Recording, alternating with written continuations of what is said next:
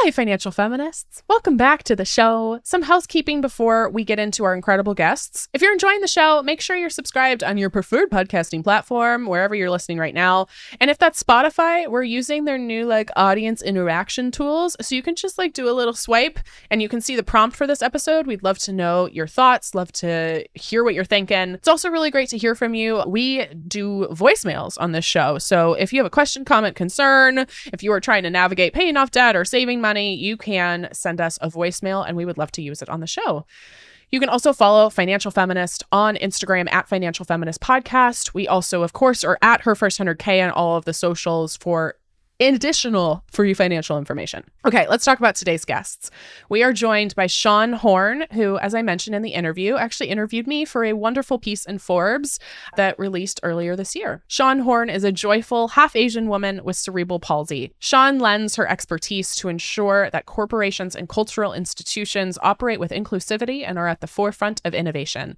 Xian served as an ongoing partner and advisor on the AT&T Accessibility Advisory Panel on Access and Aging, a AAPAA from 2018 to 2022, Cooper Hewitt's Accessibility Advisory Board, New York Women's Foundation Emerging Women's Network, and Open Style Lab at Parsons. She has consulted and spoken at companies and cultural institutions such as NBC Universal, Target, Amazon, Zappos, Microsoft, the UN, and the Whitney Museum, among others. Her nonprofit Give Beauty Wings is focused on the empowerment of all people with disabilities and fostering inclusive leadership. We brought Xian on to talk about the realities of disability and its effect on people's finances. And we wanted to dive in beyond the obvious and discuss what life looks like on a day to day basis for someone with a disability to understand what programs exist to support the disability community and where that support is really fucking inadequate. Xian really is an absolute joy. We had a lot of fun. It was a little chaotic recording this episode in the best way possible. And I know that everyone is going to get something from this episode. We've also linked to some additional resources provided by Xian and her team in our show notes. So let's get into it. But first, a word from our sponsors.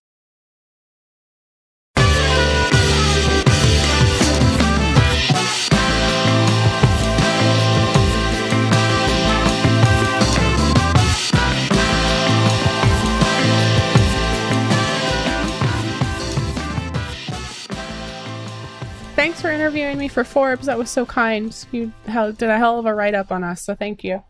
I only speak the truth, and you're really easy to write about, honestly. Thank you. That makes that makes my heart happy. I appreciate it. We're so excited to have you here. We're so excited to talk to you about the impact that disabilities have not only of course on our finances but our lives and our society. So tell our audience a little bit about your backstory. How did you become an advocate in the disability community?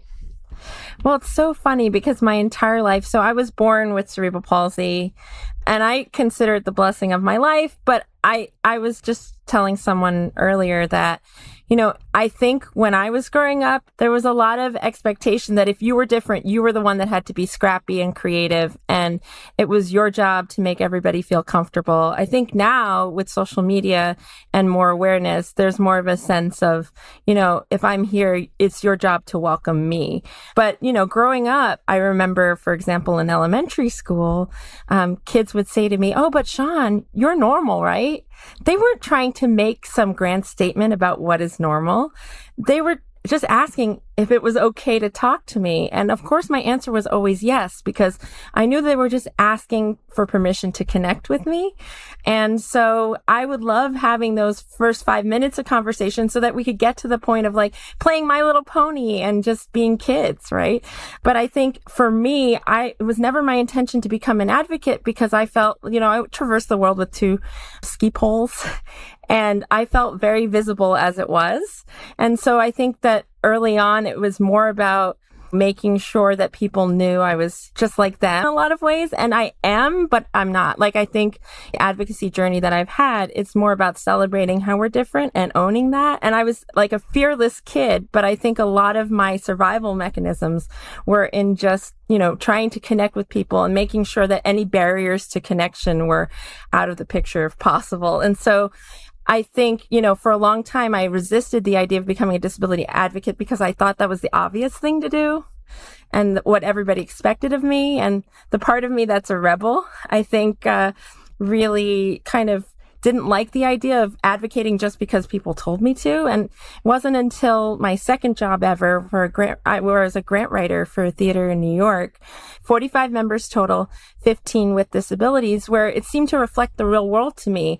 You know, it was so diverse racially, um, you know, in terms of sexuality. It seemed to represent the real world. And I was never really comfortable in disability only spaces at that time. Um, now I, I really relish that. I relish all the spaces I get to inhabit, but I think you know, for me, it was more important. I understood what this theater was trying to do, which was give voice to all marginalized communities. And that's essentially what I try to do in the work that I'm doing now.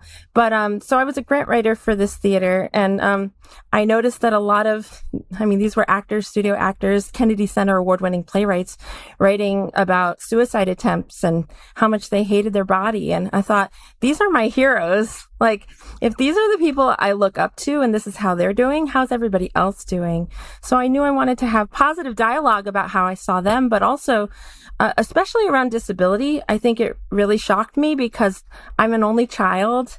I was raised by artist parents who told me uniqueness was best. And I think they were more concerned if I was like everybody else than the other way around. So I didn't really have, and I know it sounds strange because this is not the typical disability experience, but the one area of my life that I had unshakable confidence was my disability. It's the one area you couldn't touch. You could say anything to me about my disability and I would still say smile, smile and thank you and moving on next. Like because that was the one area where I knew what it was for me. I knew I cut the lines at Disney World.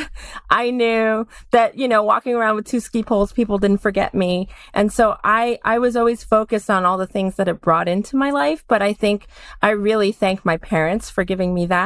And that was also part of why I didn't necessarily want to become an advocate at first, because I thought the stereotype of being sort of an angry activist didn't I mean, there's plenty of things that get me going. I'm not saying that, you know, especially now, I'm much more aware, I think, of the things that we still have, I mean, the barriers that we still face, but I think I was very much oblivious to that when I was younger and more focused on the people I got to meet every day. You know, I had a cab driver say to me once, you know, I had you 10 years ago it's great to see you again. And I thought about the hundreds of thousands of people he must have met in 10 years and he still remembered me.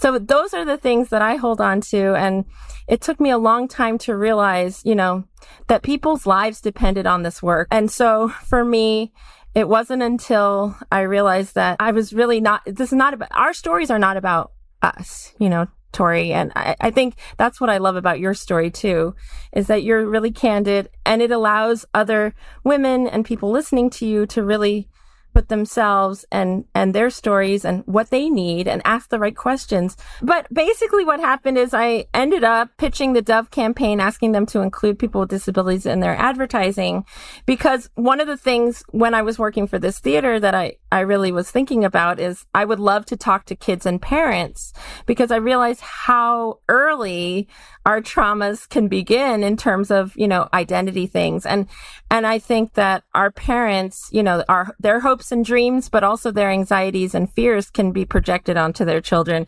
And so I wanted to get to parents and kids as soon as possible because I realized that, you know, I didn't think the way I grew up was revolutionary until I started to pay attention to what other people were experiencing. I wanted to be a ballerina. My parents just got me a ballerina costume for Halloween. They never said, Xian, we need to talk about other career options or that's never going to happen. You know, they, only just wanted me to be the happiest version of myself that I could possibly be.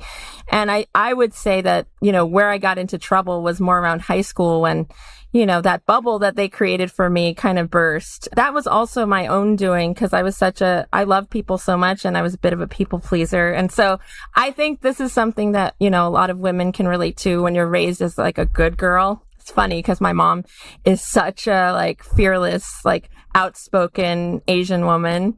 And then at the same time, like if I'm in a situation where I have to negotiate a contract or s- stand up for myself, even today, my mom will go, Xian, that's not very nice. And I'm like, wait a minute.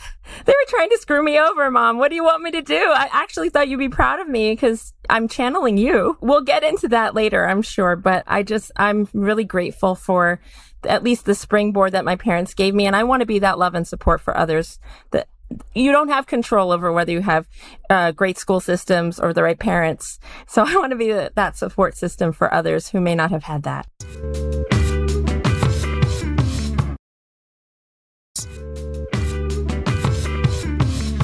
Do you feel like if as a, somebody with a physical disability you felt a certain pressure to be like an advocate or an activist because I think I've talked to a lot of like people of color in my life who are like just inherently like there's this expectation of I am here to like represent and to advocate for like black or brown people. And I have I actually had an ex-boyfriend who had cerebral palsy and we talked a little bit about this. And like uh, like what did you do you feel that pressure of like oh I have a physical disability. I I have to be someone who's outspoken about it well, I always felt kind of annoyed that people wanted to make me a poster child. I'm like, right, I'm living right. my life. I felt the best way I could advocate was by being the happiest version of myself. Right. But right, what. I realized when I saw that my contemporaries were suffering was that that wasn't enough, uh, and that we needed to have really comprehensive dialogue around self-esteem for everybody, but especially uplifting all marginalized communities. And so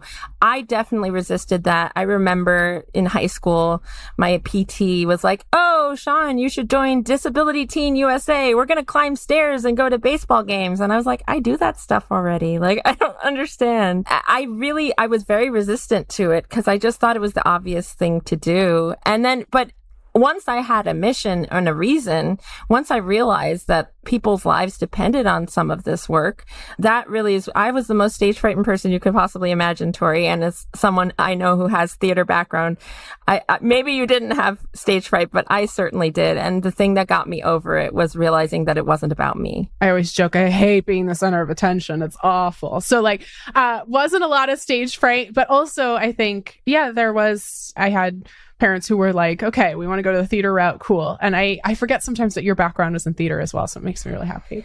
Oh, well, uh, no. I mean, I actually, I performed once for three weeks. That's my extent of my Oh, but you were working experience. at a theater, right? Which is, I was a grant great. writer. Yeah. My first yeah. dream was to be a writer. So I totally understood, you know, that goal you had as a child made me so happy because um, it's still something I'm working on. Uh, all this time I've been a writer and I still haven't published a book yet. So that's on the docket for this spring to work on. I mean, I'm sure I told you in the interview, like it's it was the hardest thing I've ever done professionally and like worth it, but like, oh Oh, gosh, it was so much work. So thrilled for you.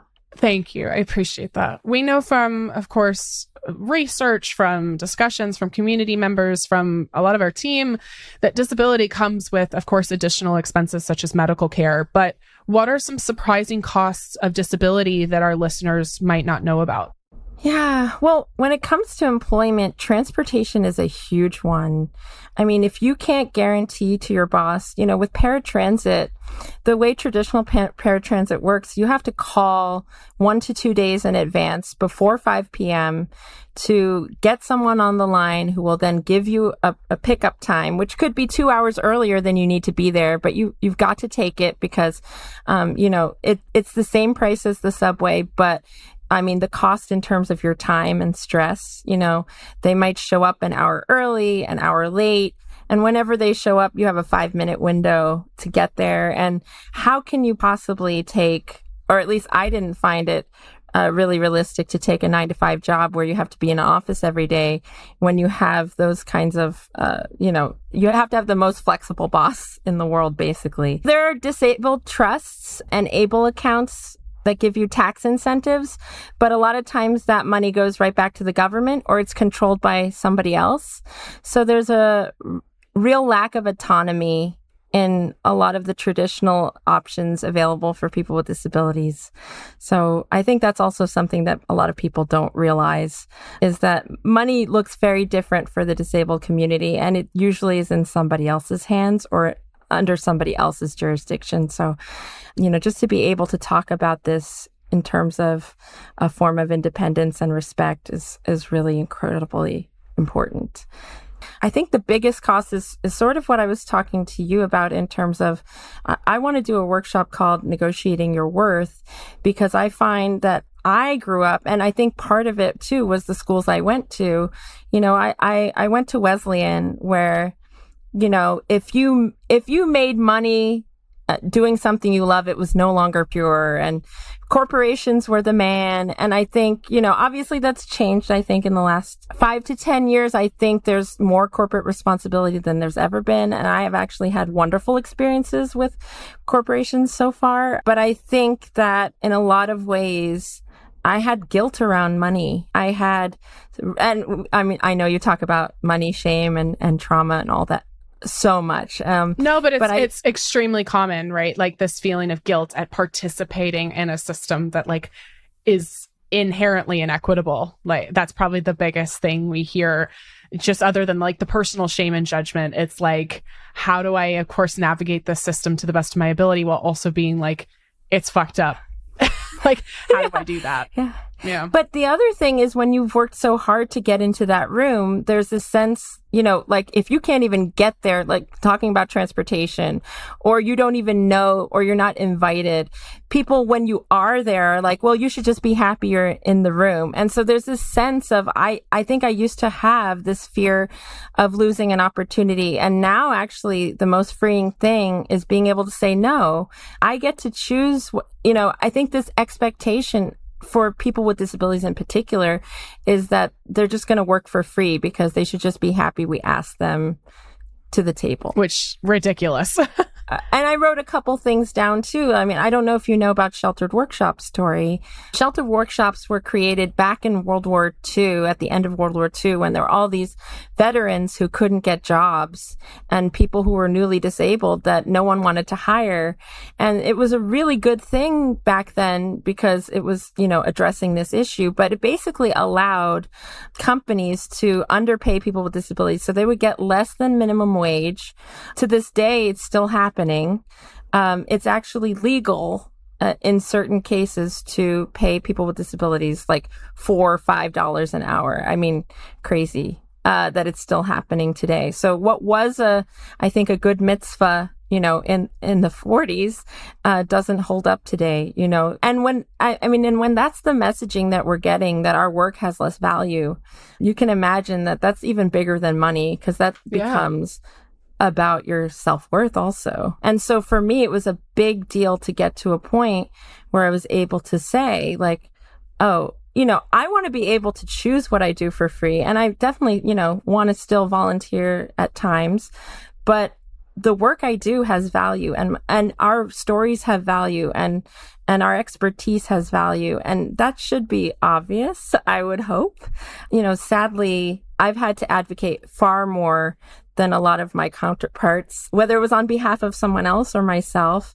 And that really does get to me like the fact that we're still here at this point. And that's why i'm so passionate about doing this work is that you know the judy Heumanns of the world judy Heumann is the reason that we have 504 which led to the ada the americans with disabilities act. And she was a dear friend of mine. And if she had not put her body in front of uh, in front of madison avenue city buses and if she had not crawled up Capitol steps, I wouldn't have been able to say that my disability was a blessing and that I could cut the lines at Disney World and all the things that I, you know, part of the reason I was able to do that is because of all the sacrifices she made. But I think there is a misconception that we're done. We're just getting started. And when it comes to money, if you think about, and I mean, also why I was so excited to be on your podcast, to be honest. From the intersectional standpoint, you know, as an Asian woman with a disability, you can imagine like, like, the Asian culture, we could do a whole podcast just on that. I had a mom that when I was embarrassed to do it would be like, my daughter needs to come through. And she would cut the line for me. And I'd be so embarrassed. And I'd be like, oh, mom, you know, because she was making a scene. But I'm so grateful that I have a mom who never apologized for the space she took up you know, and, and what a gift that is. And also, my parents didn't plan on being the pa- parents to a person with a disability. They didn't plan it. They, they didn't get training on it. In fact, I, don't know if this was a good thing, but my dad refused grief uh, counseling. He said, we're just going to raise her the best we can. And we're, you know what I mean? And for him, I think it was just about making sure that I felt comfortable and happy wherever I was. And I, I have the privilege of having had gone to the best public schools here, the best doctors in New York. Um, you know, even being in New York is a privilege just for some of the access to care that I was able to get. And um, I'm just grateful that I had parents that used their voice before I knew how to use mine because that allowed me to really fly and to be as successful as I could be at an early age. But I think even with that, there's so much internalized, like, oh, I, you know, feeling like, oh, do I deserve this? Right. Especially career wise. I think I was so afraid to ask for what I was worth. And then basically I had a few corporate gigs during the pandemic. So this is really recent. Like I feel like I'm only really getting paid what I should have gotten paid the last three years and had to realize that I was basically underpaid for like seven, you know, so this is why I think it's important to talk about this. Cause if this is what I'm going through and, you know, I'm kind of considered, I guess, a success story. Uh, um, then I, you know, I want to also do this on behalf of those coming behind me who are starting out and want to know that they're going to, for me, it's not about money, it's about respect, but that people are going to feel respected when they are asked to do things, that it's not an expectation that they just should be so grateful.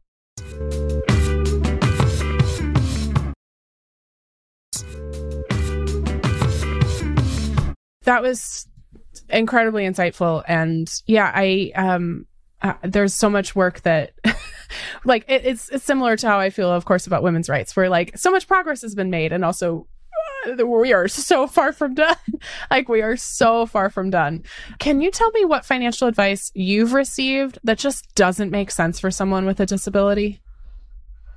Oh that's a really good question well, I will tell you the advice that I received that it was true for my mom. It ended up being true for me, but I definitely don't think applies to everyone. My mom always said, do what you love and the money will follow.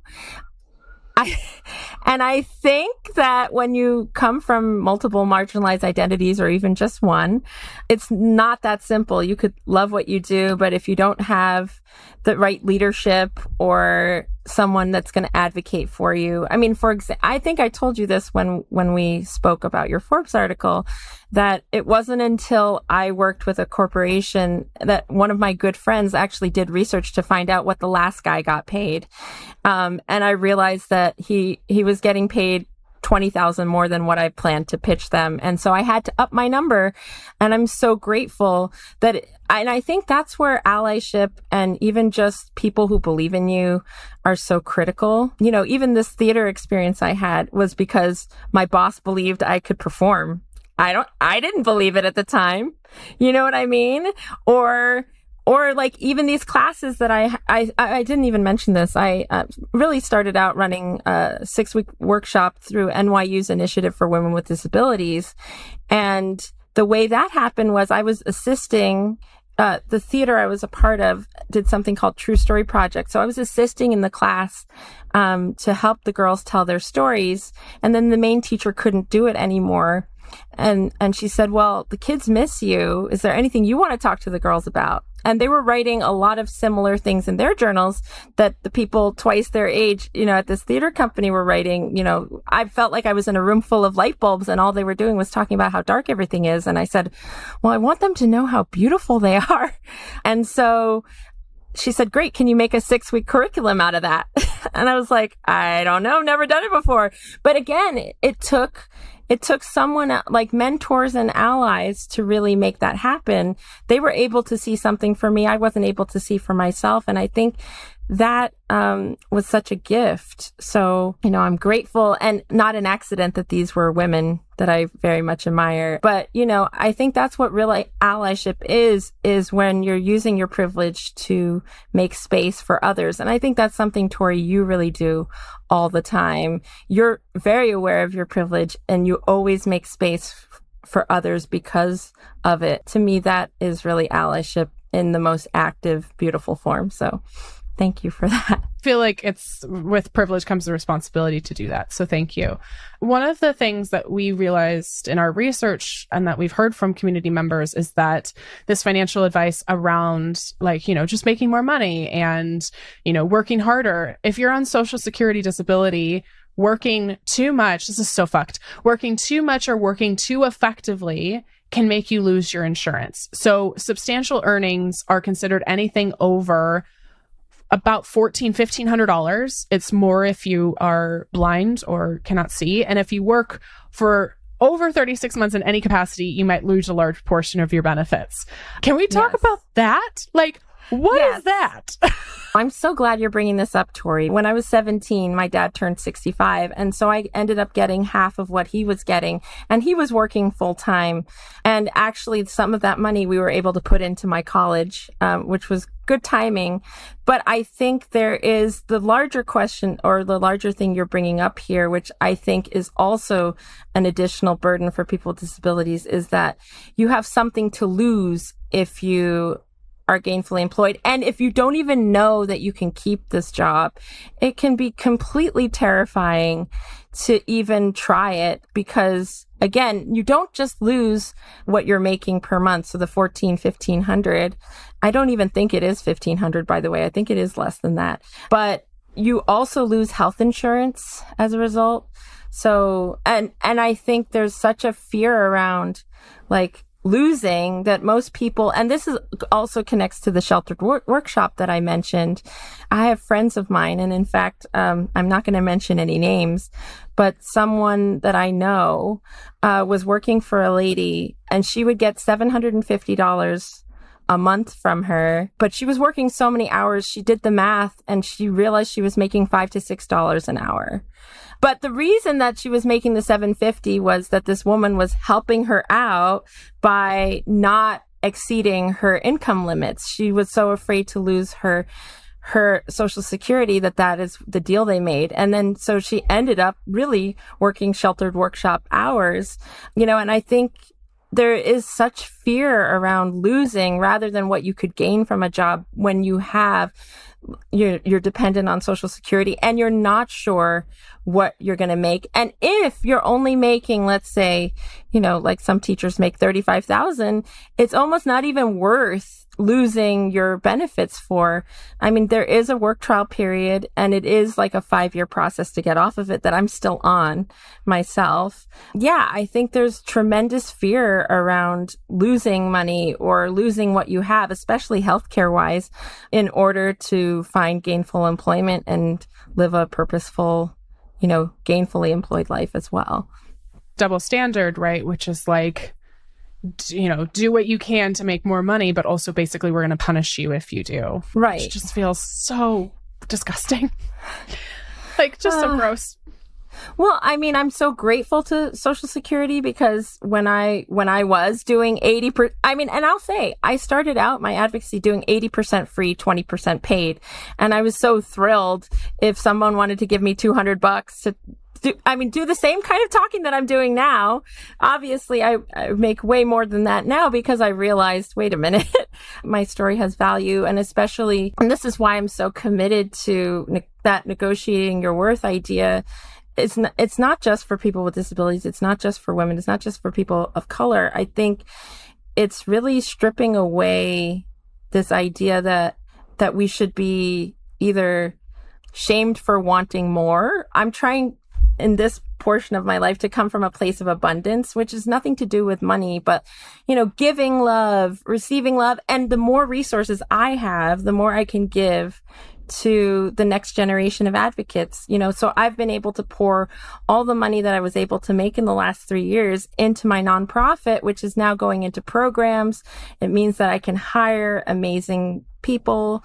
I've stripped away a lot of that shame that I had, you know, about like, there's almost like romanticizing poverty, uh, when it comes to certain like liberal arts institutions in a way. It's like, oh, I, I remember having a big crush on a guy who like his big thing was he was going to go live in Brazil for three months with one suitcase. And I remember thinking like, oh, that's so, you know, he's so sexy because he's not materialistic and blah, blah, blah. And, and I realized like, it's another form of snobbery. It's just as arrogant to say like, I need nothing as it is to say like, I want everything. You know what I mean?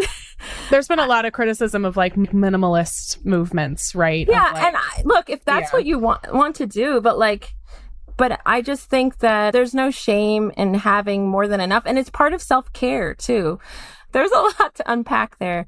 But I think, you know, even I was even in terms of privilege too, I was grateful that I got to go to public schools versus because I live on the Upper East Side. And, you know, so there, was a possibility that I could have gone to private school and been with kids who were, you know, going on ski trips for their 16th birthday to Aspen or whatever.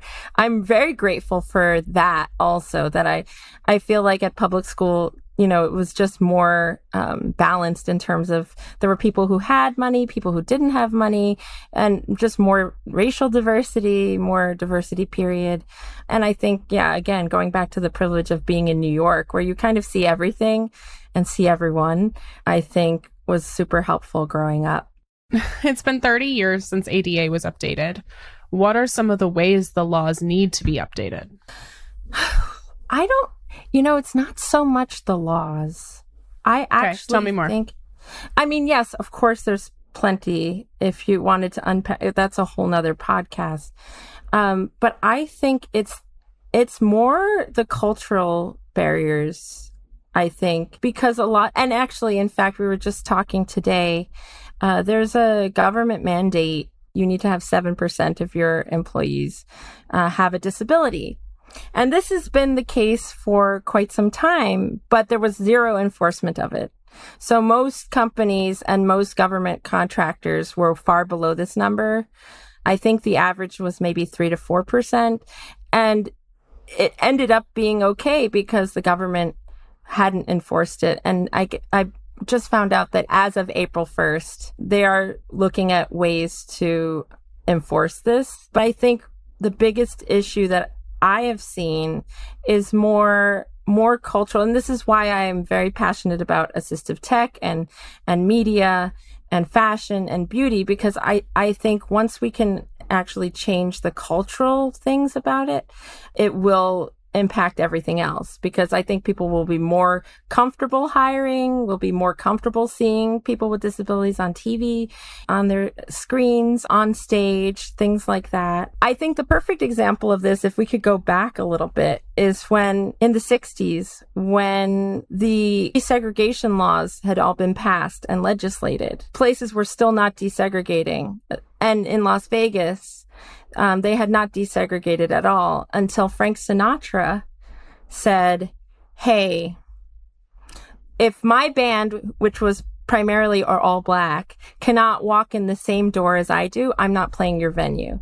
And that was the way that desegregation happened in Las Vegas. So I think similarly, you can say, okay, you have a 7% requirement for employment. And yet Okay. If that person is hired but doesn't feel welcome, it doesn't matter even if you do meet your quotas, right? Because you actually want people who are qualified for their jobs, who feel prepared, who feel accommodated for. And so just making some benchmark number or writing something on a piece of paper that all people with disabilities sh- should be included doesn't mean they feel welcome, doesn't mean they actually feel deeply integrated into that culture. And that is why I have so many friends who are on the legislative end and I love what they do. But for me, I think the most important thing, my priority is to make sure that in terms of tech, in terms of beauty, in terms of, uh, you know, I'm on the Real Abilities Film Selection Committee because I'm also able to choose and help shape the narratives around disability a little bit by really making sure that we're not only putting narratives out there, but empowered narratives. So for me, I think the laws are just one piece of that pie. And it's in a way, it's the most performative of the pieces of the pie um, just because you can put anything in writing. If no one's actually practicing it, it doesn't really matter.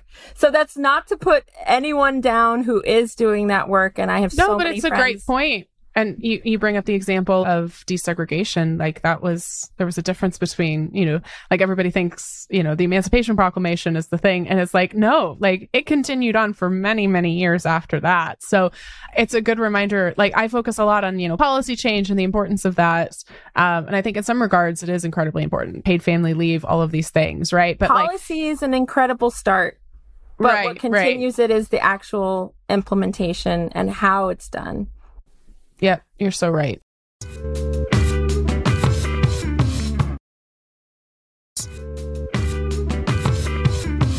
What is one of the biggest misconceptions about disabilities that you would want to clear up?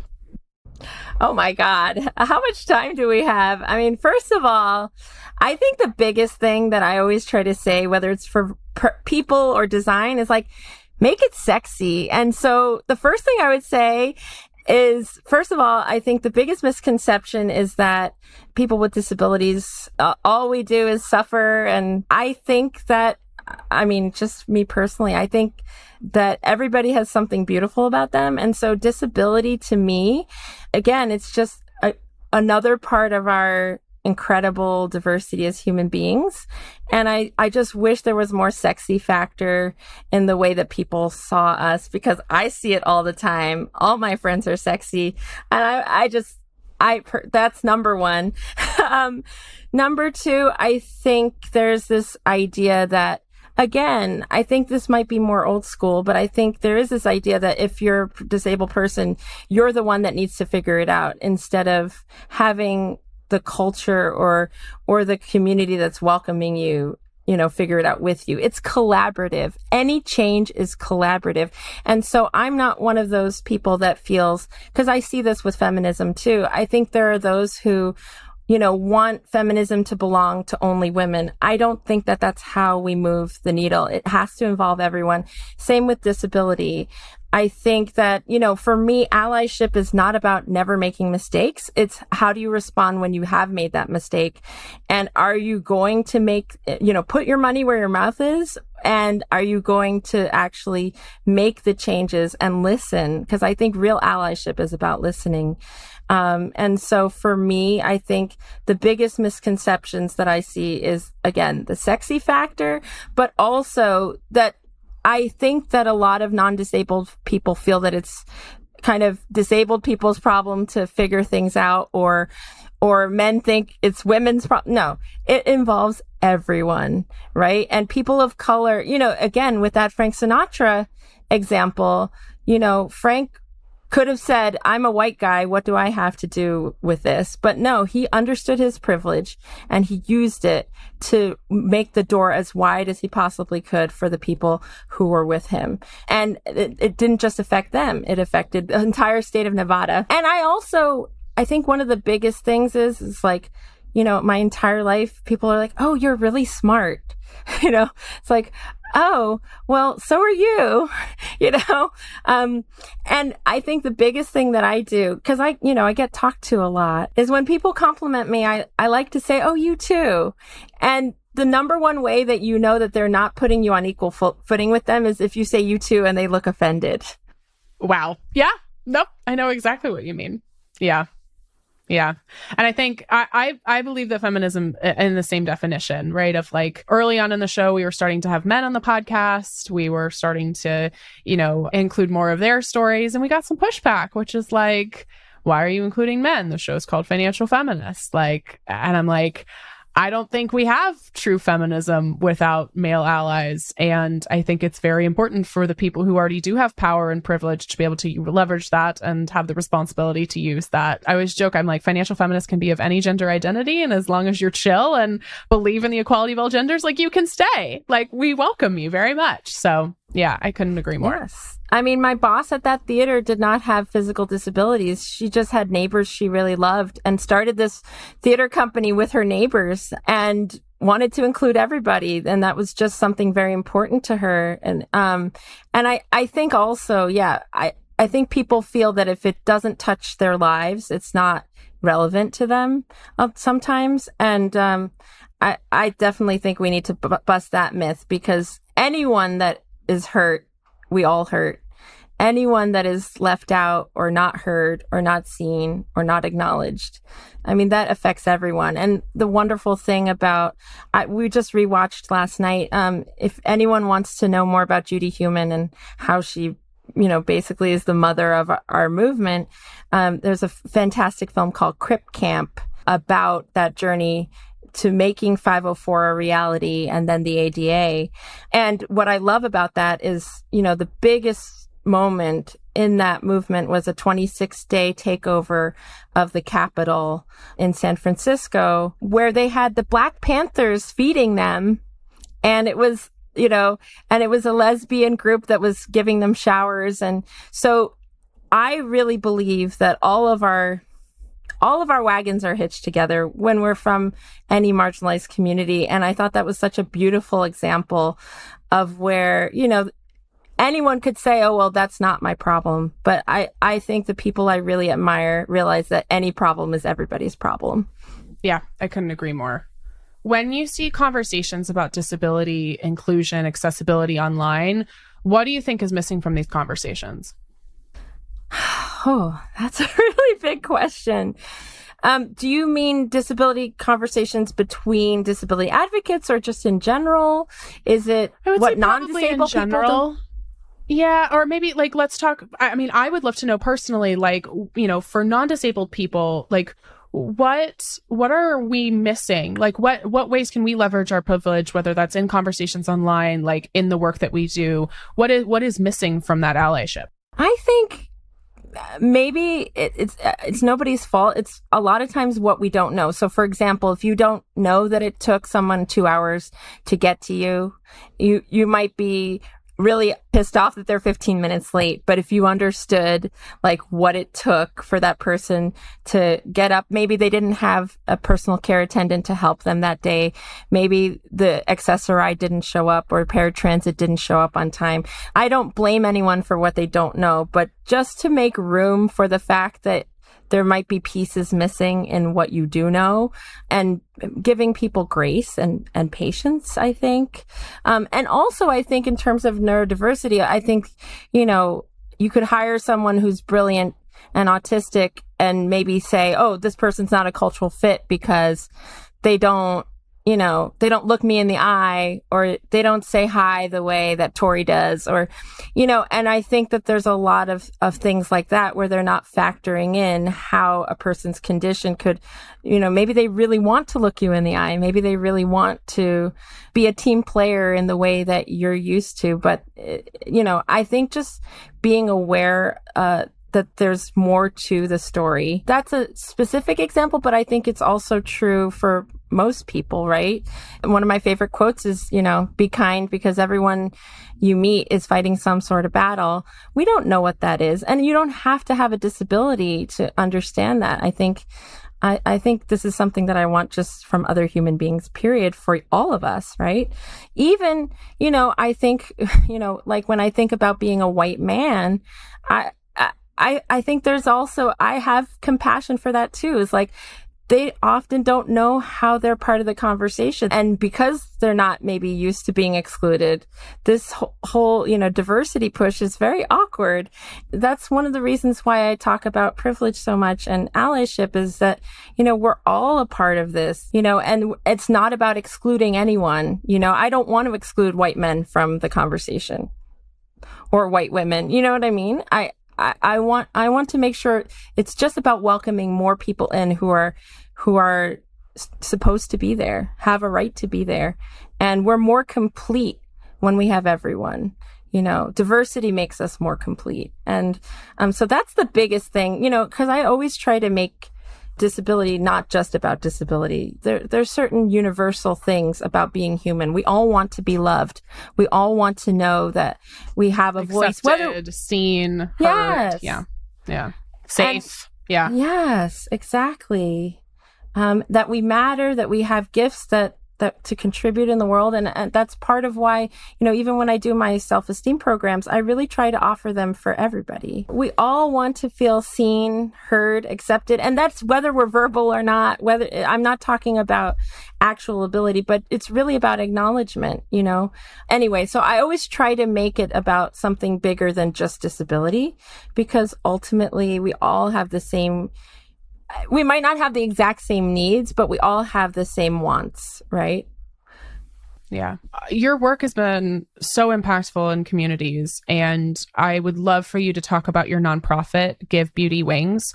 Talk about the work that you do and how listeners out there can support it. Oh, thank you so much, Tori. Um, well, Give Beauty Wings really came about when I was doing these workshops on self esteem at NYU. And I found that ultimately what I was really doing, other than just talking about how we feel about ourselves, was really helping these ladies to get as many clouds out of the way so they could shine as brightly as possible and do things that they were dying to do whether, that meant singing in the shower more or or pursuing a career that they didn't think was possible for them. But we all have I, I mean, I, I think especially women, we have so many excuses and so many reasons sometimes why not to do something, you know, and that's why it was very liberating for me to perform in that show was like, I didn't think that was possible, but it was because someone else believed in me for me that I was able to do that. And so with the work that we do, it's really about making sure that whatever their goals were, I wanted to support them. But as I was doing this work, I realized it was about a sense of purpose. I also realized that, you know, I had a, a one particular activity where I just had everybody write about their day. And one of the girls said to me, wow, it was so great to write about my day. Nobody's ever asked me how my day was before. And this goes back to the support systems of like, one of the biggest things that I realized and how I actually started the Forbes column as well was that there was nobody really talking about disability and leadership. There was no one talking about, you know, I, because I was an only child to artist parents who were their own bosses, they they treated me like a future leader, you know? And I realized that that was such a gift now, but I didn't think it was revolutionary then. And so I really wanted to talk about and around and foster that leadership and that mentorship that I got, uh, not just from my parents, but like I said, even at NYU, uh, at this theater, having people who believed in me enough. And so Give Beauty Wings is really about fostering that leadership and that mentorship for the next generation. And so one of the you know things that we're going to be doing is uh, we're doing uh, uh, actually hopefully it'll be right around the corner when this airs. I am having an event about art as self-care.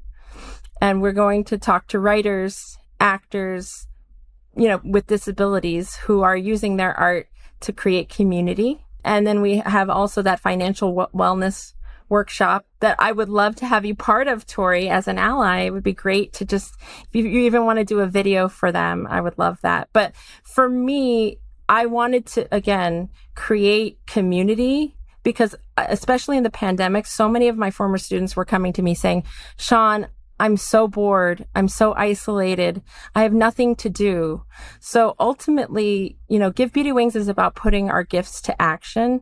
And I want to empower as many people who feel like they don't have that support system to have that support system, whether it be, you know, finding financial tools or even just someone to believe in them, right? So mentorship, financial wellness, art, all of it is a part of that feeling like a whole person and it's a form of self-care right? Yeah so give beauty wings is really about that and um, i wanted it to be something personal where people could really share how they think and feel and not feel judged. So you know first and foremost creating that safe space but then also supporting what is the next action that you take when you have that safe space. Is it pursuing a job? Is it singing in the shower? Is it just having you know, friends and community that means something to you.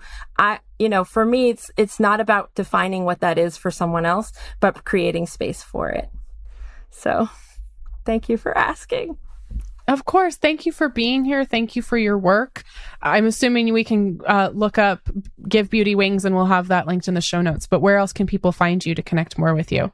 Okay. You can find me at xianhorn.com, X I A N H O R N com, or you can find me at X-I-A-N-F-O-R beauty on TikTok now and givebeautywings.org. Thank you for being here. Thank you for your work. We appreciate it. A huge thanks to Xian for joining us. If you are interested in learning more, not only about the show, but about actionable things you can do to better your money and better your life, we have a brand new Start Here link in our episode notes that takes you directly to our best resources, including not only the show notes for episodes and past podcasts, but free workshops, step by step guides, personalized plans about everything and anything personal finance. We've also compiled all of the resources from Xian and her team over there, so make sure to check out the link and follow Xian and the work she's doing with Give Beauty Wings. Thank you again for joining us. As always, Financial Feminist, we appreciate your support of the show, and we'll catch you later. Thank you for listening to Financial Feminist, a Her First 100K podcast.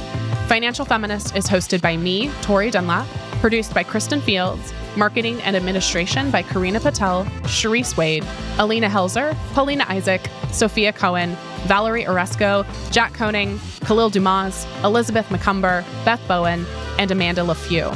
Research by Ariel Johnson, audio engineering by Austin Fields, promotional graphics by Mary Stratton, photography by Sarah Wolf, and theme music by Jonah Cohen Sound. A huge thanks to the entire Her First 100K team and community for supporting the show. For more information about Financial Feminist, Her First 100K, our guests, and episode show notes, visit financialfeministpodcast.com or follow us on Instagram at Financial Feminist Podcast.